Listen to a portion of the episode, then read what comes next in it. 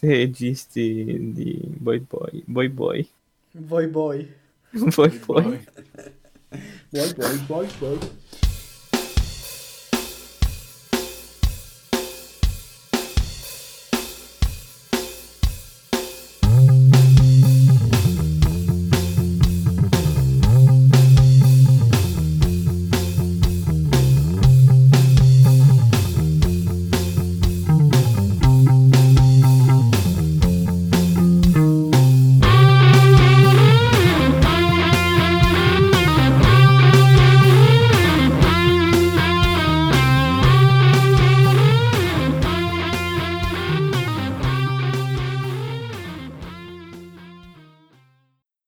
Su Bad Boys ho interrotto di nuovo Andrea. Benvenuti, registriamo subito dopo l'episodio della scorsa settimana che è piaciuto tanto a Andrea, con un film che è piaciuto tanto a Andrea e, non so se se avrete capito dal titolo, di sicuro non avrete capito la descrizione, visto che è da tipo 6 mesi che le mie descrizioni sono parole a caso. Tanto non legge nessuno, però c'è un messaggio: se unite tutte le prime lettere, tutte le passate recensioni, viene fuori qualcosa tipo Andrea guarda i B-movie, oppure Andrea questo è un bel film, queste cose qua. E quindi ci siamo ancora io, Andrea e Jacopo, e parliamo stasera di un film di cui voleva parlare Jacopo, quindi lo lascio introdurre a lui. Non si aspettava, eh? Questo film è un prequel di Beverly Hills Cop 4 o di Gemini Man 4. Beverly Hills Cop 4 che questi registi stanno facendo, io non lo sapevo. Cioè, è bellissimo ma anche terribile che lo stiano facendo. Registi che si chiamano, scusa? È difficile da pronunciare, potrebbero farmi un... come si dice? Potrebbero denunciarmi se ci provo, però ci provo lo stesso. Adil El Arbi e Bilall Fallah. Tra l'altro sono giovanissimi, Sono giovani, sì. La mia età, quindi sono dei vecchi. No, per essere registi sono ultra giovani. Però ecco, per aver fatto una produzione di questo tipo sono molto giovani. Anche perché il loro predecessore è Michael Bay. Per dire un nomino. Per dire un nome. Hanno fatti tipo 4 di film già, poi. No, sì. Vabbè, comunque sì, allora, questo film, diciamo, l'ho visto perché mi ha incuriosito, come tutti i film di una serie che manca all'appello da 20 anni, perché c'è la serie originale di Bad Boys 1 e 2, vabbè, il 2 è anche troppo, diciamo, è anche eccessivo, anche per gli standard di Michael Bay. Tipo Six Underground, dici? No, Six Underground è solo... cioè, è solo... ah, possiamo fare questo, facciamo! Ah, un magnete che distrugge una barca, facciamo! No, il primo è... secondo me è un classico. Cioè, per quanto sia comunque pieno di Michael Bay, pieno di... non lo so, secondo me Michael Bay è un po' un omosessuale represso. Secondo te no? No. Come no? Secondo me sì, c'è un po' di repressione omosessuale quando fa quelle scene con Will Smith a petto nudo, sudato. Dai, ci sta un po' di feticismo. Forse solo per Will Smith, effettivamente. Forse solo... Perché tutte le puntate che ti lascio introdurre vanno fuori? Perché stavo notando questo, cioè stavo notando in quante scene inquadra Will Smith come se fosse una pubblicità tipo di uno shampoo o... non lo so, di biancheria intima. Comunque sì, l'originale è un classico, l'ho rivisto per questa puntata, e cioè è stupido, è Michael Bay, è pieno di cazzate, è molto anni 90, è razzista, sessista, tutti gli ismi, però è bello, cioè è divertente, è figo il primo. È comunque è uno dei film che hanno fatto la storia dei film d'azione polizieschi, sia perché è un grandissimo film d'azione, sia perché fa parte di quei film polizieschi dei due partner che si odiano e poi si amano. Però è bello perché lì è tutto insieme, cioè non è che tipo si odiano e poi si amano, si odiano e si amano tutto il film, cioè si insultano, poi cantano insieme, cioè tutto insieme. E la cosa figa è che appunto, come dici tu, ha ispirato tantissimi film anche superiori, tipo Hot Fuzz, sì. Ma anche Hot Fuzz in realtà è proprio, cioè, un'altra roba. No, un'altra roba, però cioè, è nell'anima dei film d'azione polizieschi degli anni 2000. Anzi, è esattamente quello, cioè è un omaggio proprio a quella roba lì. No, non è un omaggio, cioè proprio, io dico il primo. Sì. Cioè proprio la nuova ondata di film d'azione polizieschi l'ha cominciata al primo, diciamo. Sì, e... sì. No, sì, dico, cioè... Hot Fuzz è un omaggio a quella roba lì. Sì, certo. E la cosa figa è che il primo ha avuto tantissime cioè è un esempio di come Michael Bay riesce a far sembrare un film che gli è costato poco come se fosse costato il quadruplo, con praticamente girando a cazzo, no? Però in teoria facendo anche cose fighe con gli effetti speciali e tutto. Però vabbè, non parliamo del primo perché è un bel film, parliamo di Bad Boys for Life, che invece Andrea diciamo... Io vorrei solo aggiungere che per costringere Andrea a vederlo ho dovuto usare una frase tipo quella che ti dicono i genitori, del tipo: Andrea, non è che devi fare solo le cose che ti piacciono, ogni tanto devi fare anche le cose che non ti piacciono. Questo film è un enorme broccolo a forma di Martin Lawrence, perché ti fa bene. Questo broccolo, no, è veramente, cioè io l'ho visto pensando vabbè, sarà una cazzata, cioè io spero di guardare questo film e di non intristirmi, e invece mi sono intristito comunque, perché come fai a intristirti? Cioè è un film, è carino, ha degli spunti carini, comunque ha delle scene divertenti, ma è lontano anni luce dal casino di Michael Bay, cioè è Gemini Man 2, ma le parti brutte di Gemini Man. Questo è un po' uno spoiler, però. Questo è un mezzo spoiler, ma neanche tanto, perché vabbè, tanto la storia non è essenziale. Allora, alla regia, appunto, abbiamo detto che sono due giovanissimi. Il cast rimane in parte lo stesso, cioè c'è Will Smith, che conoscete, e c'è Martin Lawrence, che conoscete. E poi ci sono... Forse non riconoscete perché... Vabbè, è un po' vecchio. È un po' più vecchio di Will Smith. Cioè, è un po' invecchiato un po' di più di Will Smith che sì. Cazzo, comunque il primo era uscito nel 95 e questo è la dimostrazione che anche noi siamo dei vecchi di merda. No, esatto, ma la cosa bella è che lui è invecchiato normalmente, cioè come invecchiano le persone. È Will Smith che sembra... Ecco, su questo avrei cosa da dire, perché Will Smith gli sta letteralmente cadendo la faccia. Sì, è vero, però cioè, fanno anche riferimento nel film, cioè Will Smith è quello strano, perché è quello, capito, palestrato, è quello che si colora la barba, come dice lui nel film, cioè che si fa la tinta. Comunque sì, scusa. C'è una gnocca atomica, che è Vanessa Hudgens, che credo sia una delle donne più belle che abbia mai visto, anche se è alta 1,50, e...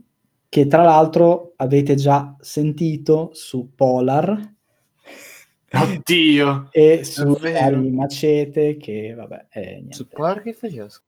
Non mi ricordo, però... la tizia quella che viveva vicino... È vero, ok, sì. Ma anche l'altra, come si chiama l'altra? E Kate del Castillo, gnocca. Che nonostante abbia... Ah, tu dici... No, tu dici il villain. No. Io dico l'altra poliziotta. L'altra poliziotta non mi piace tanto, ma il villain, nonostante abbia 50 anni, è comunque una gnocca atomica. No, Paola Nunez. Kate del Castillo è quella vecchia. Ok, quella la villain. E vabbè, quindi la quota gnocca è rispettata, che è importante. E poi che altro volevo dire di questo film? Allora, intanto... mi è piaciuto molto perché cominciamo con le cose stupide. Salla, non hai detto il membro del cast più importante, scusami. E chi è? Michael Bay al matrimonio. Sai, non l'hai visto? Notato, no. È quello che annuncia Il matrimonio. Sai che non ci ho fatto. La telecamera ha 2 centimetri, tipo, è uno di quelli che inizia la scena. Sì, ma io lo so, però il matrimonio è una scena in cui io ho preso appunti.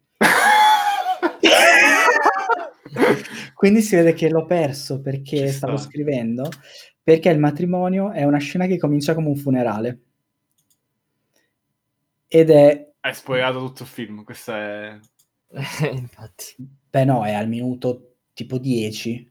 Ho capito, ma cioè, in quel momento dici, cavolo, è morto davvero forse, è finito sì, film. Va bene, è morto davvero Will Smith, il cui film si basa su... Certo, è chiaro.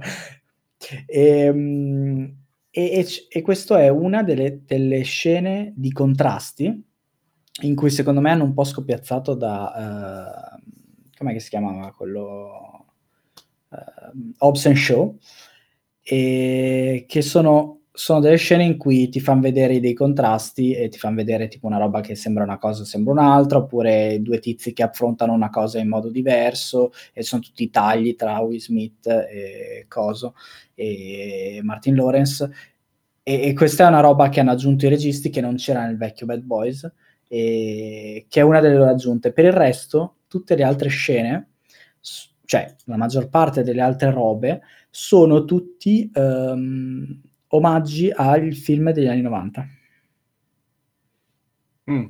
Tipo i timelapse incredibili della città.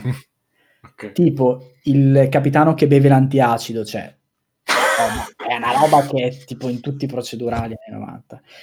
Il poliziotto palestrato e muscoloso che non fa il palestrato muscoloso ma è un intellettuale. Tipo tutti i battibecchi tra loro due che fanno molto Arma Letale, fanno molto Bad Boys 1 e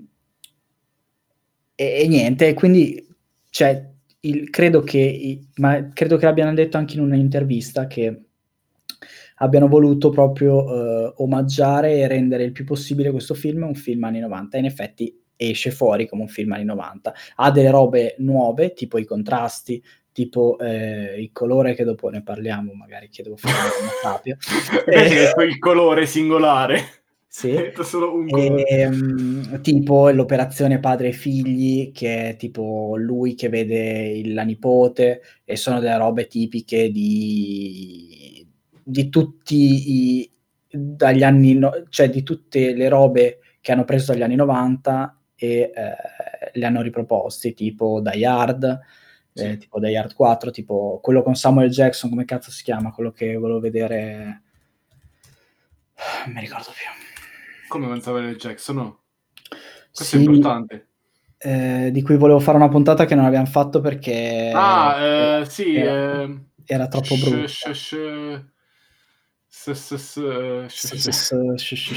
Come cazzo si chiama? Esatto. Ho capito che dici, comunque. Shaft. Tipo MacGyver, tipo tutte queste operazioni degli anni 2010-2020 riproposte, cioè in cui hanno pescato dagli anni 90 e hanno messo la roba padre figlio, la roba padre nipote, tutte ste caccate qua.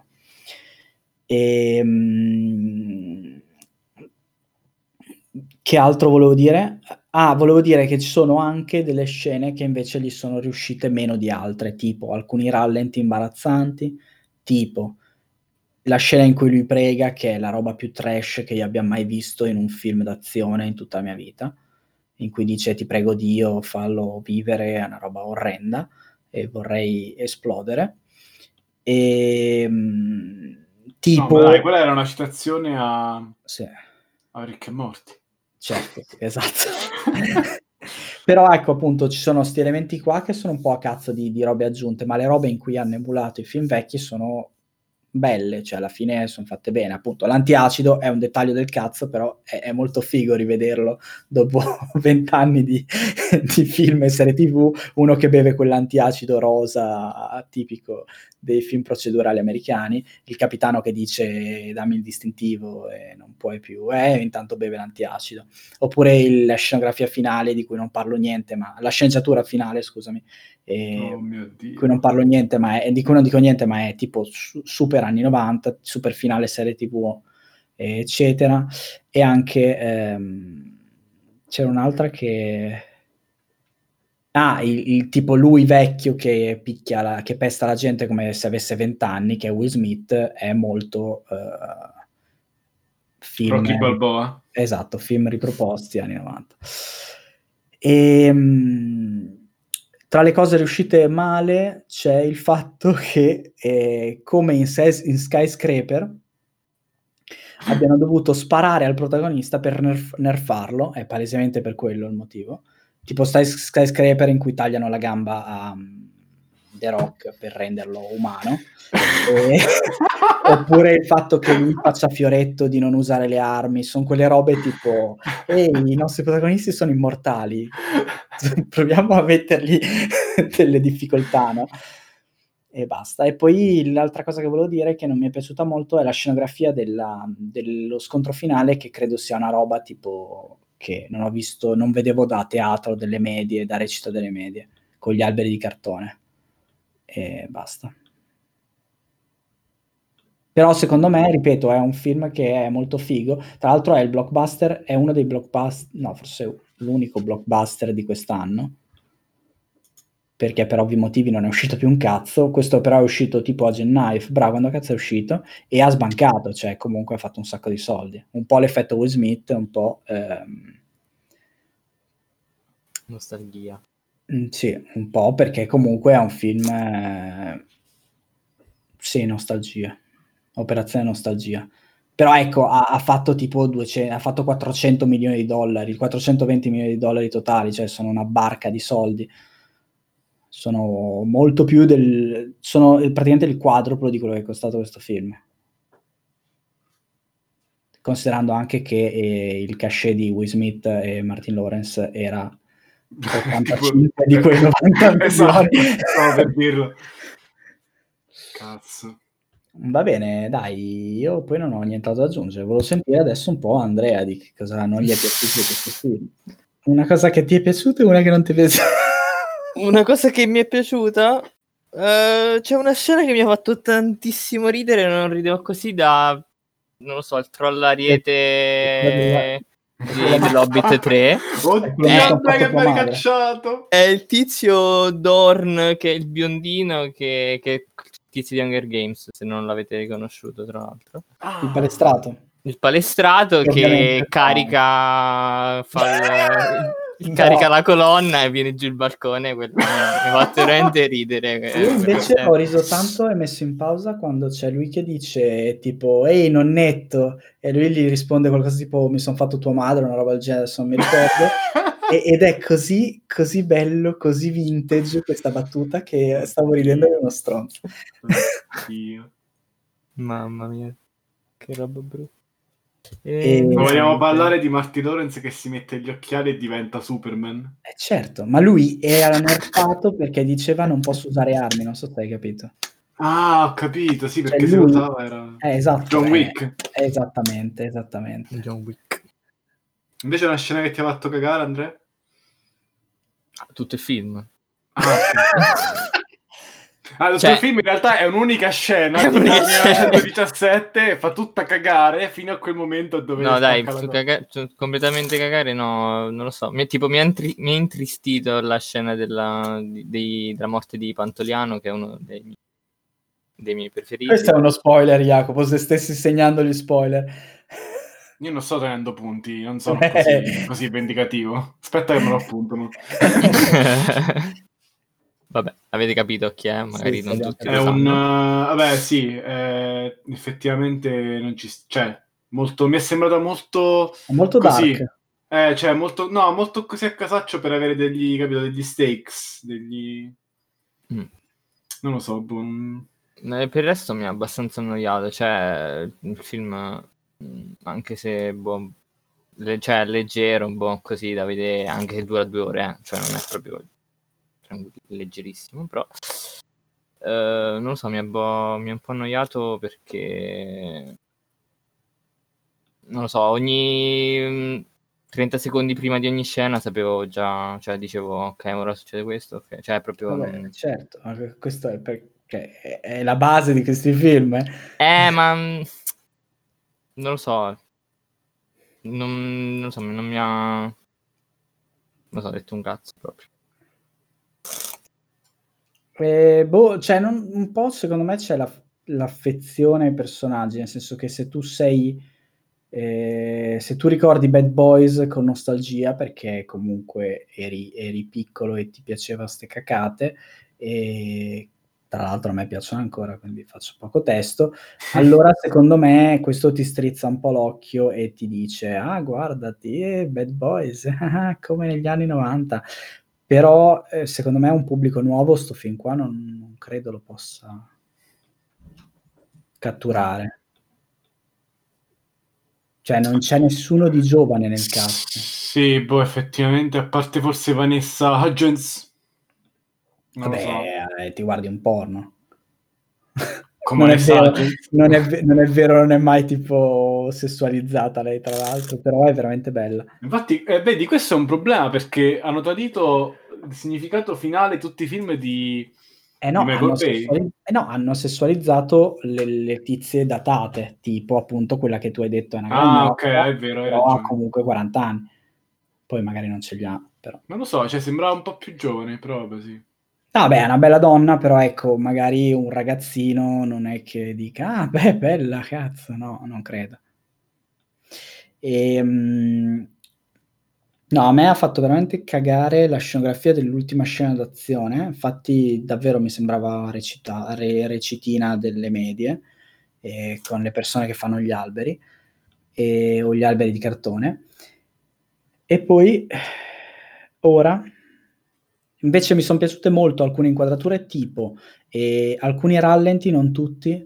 I timelapse sono veramente incredibili, sono molto anni 90 e molto datati, è vero che non ci stanno più a dire un cazzo nei film, però sono, rispetto appunto a quelli degli anni 90, sono fatti da Dio, perché la tecnologia è quella. E anche l'inquadratura della lavatrice all'inizio del film mi è piaciuta tantissimo. È una cazzata. Vabbè, è bella. Vabbè. E poi volevo fare una roba sapio. Perché adesso ho deciso che in ogni puntata dico due cazzate sulla fotografia, anche se non so niente, così per annoiare il pubblico. E volevo chiedervi se avete notato qualcosa di strano nei colori. Io ho notato che non c'erano, nel senso, cioè se io ripenso a film mi viene in mente solo arancioni, non so perché. Eccola, bravo. Io all'inizio pensavo fosse un problema del mio monitor. Però il film ha effettivamente due colori che sono arancione e blu, cioè blu tutte le scene di notte, specialmente neon, se ci avete fatto caso, e di giorno sono tutte arancioni. Andrea, ti ho stupito, no? Non te ne eri accorto, Ora vorrei parlare dell'importanza del bilanciamento del bianco, ma non è questo il momento. Ovviamente gli stronzi l'hanno fatto apposta, cioè non è che hanno fatto a caso, hanno detto: ehi, facciamolo arancione. Allora, intanto arancione è molto... la moda dei film arancioni è una moda che è abbastanza... Ah no, partiamo dai neon invece, dai neon blu. Ah, non vorrei dire che questo film è Skyfall, e non vorrei dire che questo film è Blade Runner, o Tron. Non c'era bisogno che lo dicessi. So. Esatto. Però l'idea è quella, cioè nel senso, il neon, la luce neon di notte, la luce blu di notte è una roba tipo da film anni 80-90 che dicono è un film nuovo e fanno vedere questo tipo di luce qua. In più, tra le altre cose, il colore complementare del blu è l'arancione e in effetti ci stanno da Dio insieme. E anche la moda blu-arancione è una moda tipica degli anni 90. E perché veniva usato arancione negli anni 90? Veniva usato arancione negli anni 90 perché l'arancione è uno di quei colori, forse l'unico, non lo so, che tu puoi saturare e non ti dà fastidio agli occhi. Cioè tu saturi l'arancione in modo assurdo, e visto che l'arancione alla fine è un colore che ci sta bene nei primi piani, negli incarnati, nelle cose, nelle persone, e non ti dà fastidio, cioè, o meglio, qua ti dà un po' fastidio perché è un po' vintage, però in generale i colori sono super saturati, ma tipo super in modo assurdo. E quindi alla fine i è molto contrastata, è come se fosse un intero HDR questo film. E è come se la gamma dinamica fosse più ampia, in realtà è meno ampia perché è tutto arancione. E questo è perché appunto puoi saturare l'arancione, non dico quanto vuoi, però parecchio. E ci sono molti film che sono così. E quasi tutti i film ambientati in Messico. Ma quindi mi stai dicendo, Salla, che questo film è stato fatto con il filtro luce notturna dell'iPhone praticamente? Per non dare fastidio alle persone? Esattamente. Oh mio Dio. Però anche molti film tipo che ti danno l'idea di, che cazzo ne so, di cioè che vogliono darti un messaggio di no, ma neanche esplorazione, desolazione, sci-fi, queste cose qua. Cioè se tu ti vai a vedere Mad Max, per dire, quello nuovo, è super arancione. Se tu ti vai a vedere quello di Coso che va su Marte, che non so come si chiama perché non l'ho mai visto, ho visto delle foto ed è super arancione. E perché l'idea è questa, cioè se tu puoi mettere dei colori arancioni, se tu guardi un panorama messicano in cui i colori sono quelli e quindi in prevalenza hai giallo-arancione, allora tu cosa fai? Saturi l'arancione a manetta, così puoi avere questo effetto di contrasto superiore, di definizione superiore, che non è davvero così, senza dare una roba, cioè senza far diventare il film sgradevole. Tutto qui. E basta. Io credevo di avere un problema al monitor, in realtà, però è così.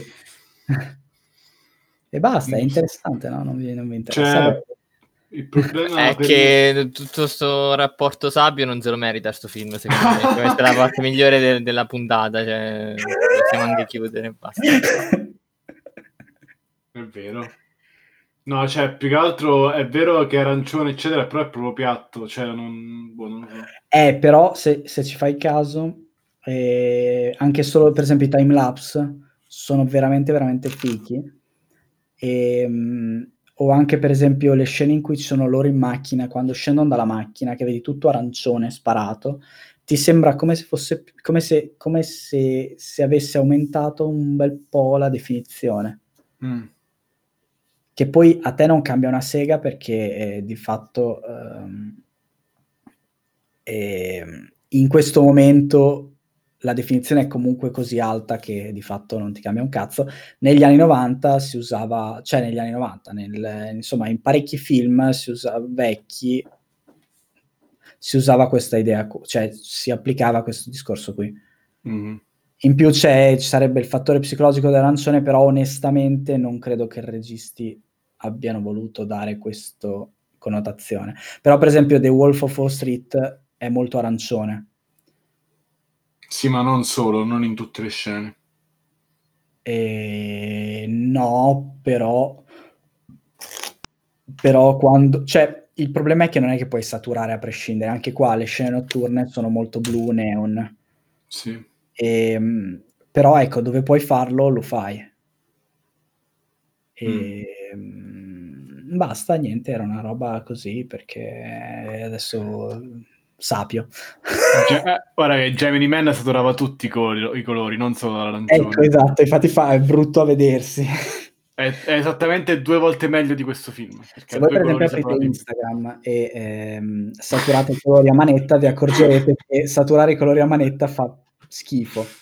Però se saturate i colori selettivamente, in base a che colori avete nella vostra foto, comunque riuscite a saturarli senza che la foto sembri una merda. E questo è quello che viene fatto in questo film. Sì. Poi magari ho detto una cazzata e magari semplicemente loro avevano le lenti tense sugli obiettivi, però, o magari è entrato Wes Anderson e ha detto sparate arancione, però non so. I Tenenbaum è tutto così. Vabbè, comunque niente. Cosa? E basta, dai, vi libero. No, volevi aggiungere qualcosa, Jacopo? No, basta, stasera vi ho torturato fin troppo. Ho torturato Andrea. Vi dirò che, visto che Andrea in questa serata, cioè in questi 3 giorni, si è lamentato per le nostre scelte, sceglierà il prossimo film. Quindi probabilmente la prossima puntata verrà registrata con un po' di ritardo. No, allora... ma tocca a Roberta la prossima, quindi io non ci sarò. A chi? Ma neanche Roberta ci sarà. Esatto. Va bene, dai. Noi ci vediamo settimana prossima e grazie di averci ascoltato. Ciao. Ciao, addio.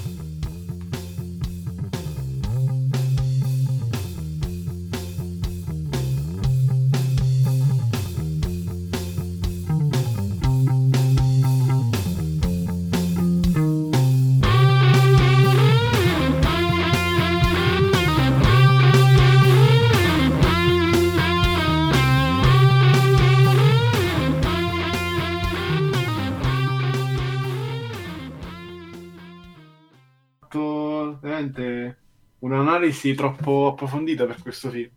Io ho studiato sta roba adesso. Questa roba. Oh, vabbè, il tizio, il direttore della fotografia, il direttore del color grading.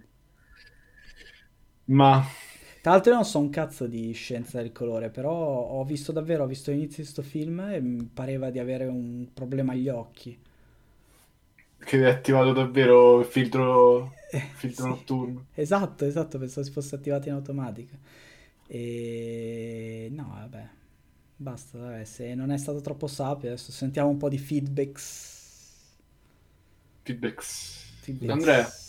Andrea, dimmi cosa vuoi che io faccia e... Sono serio.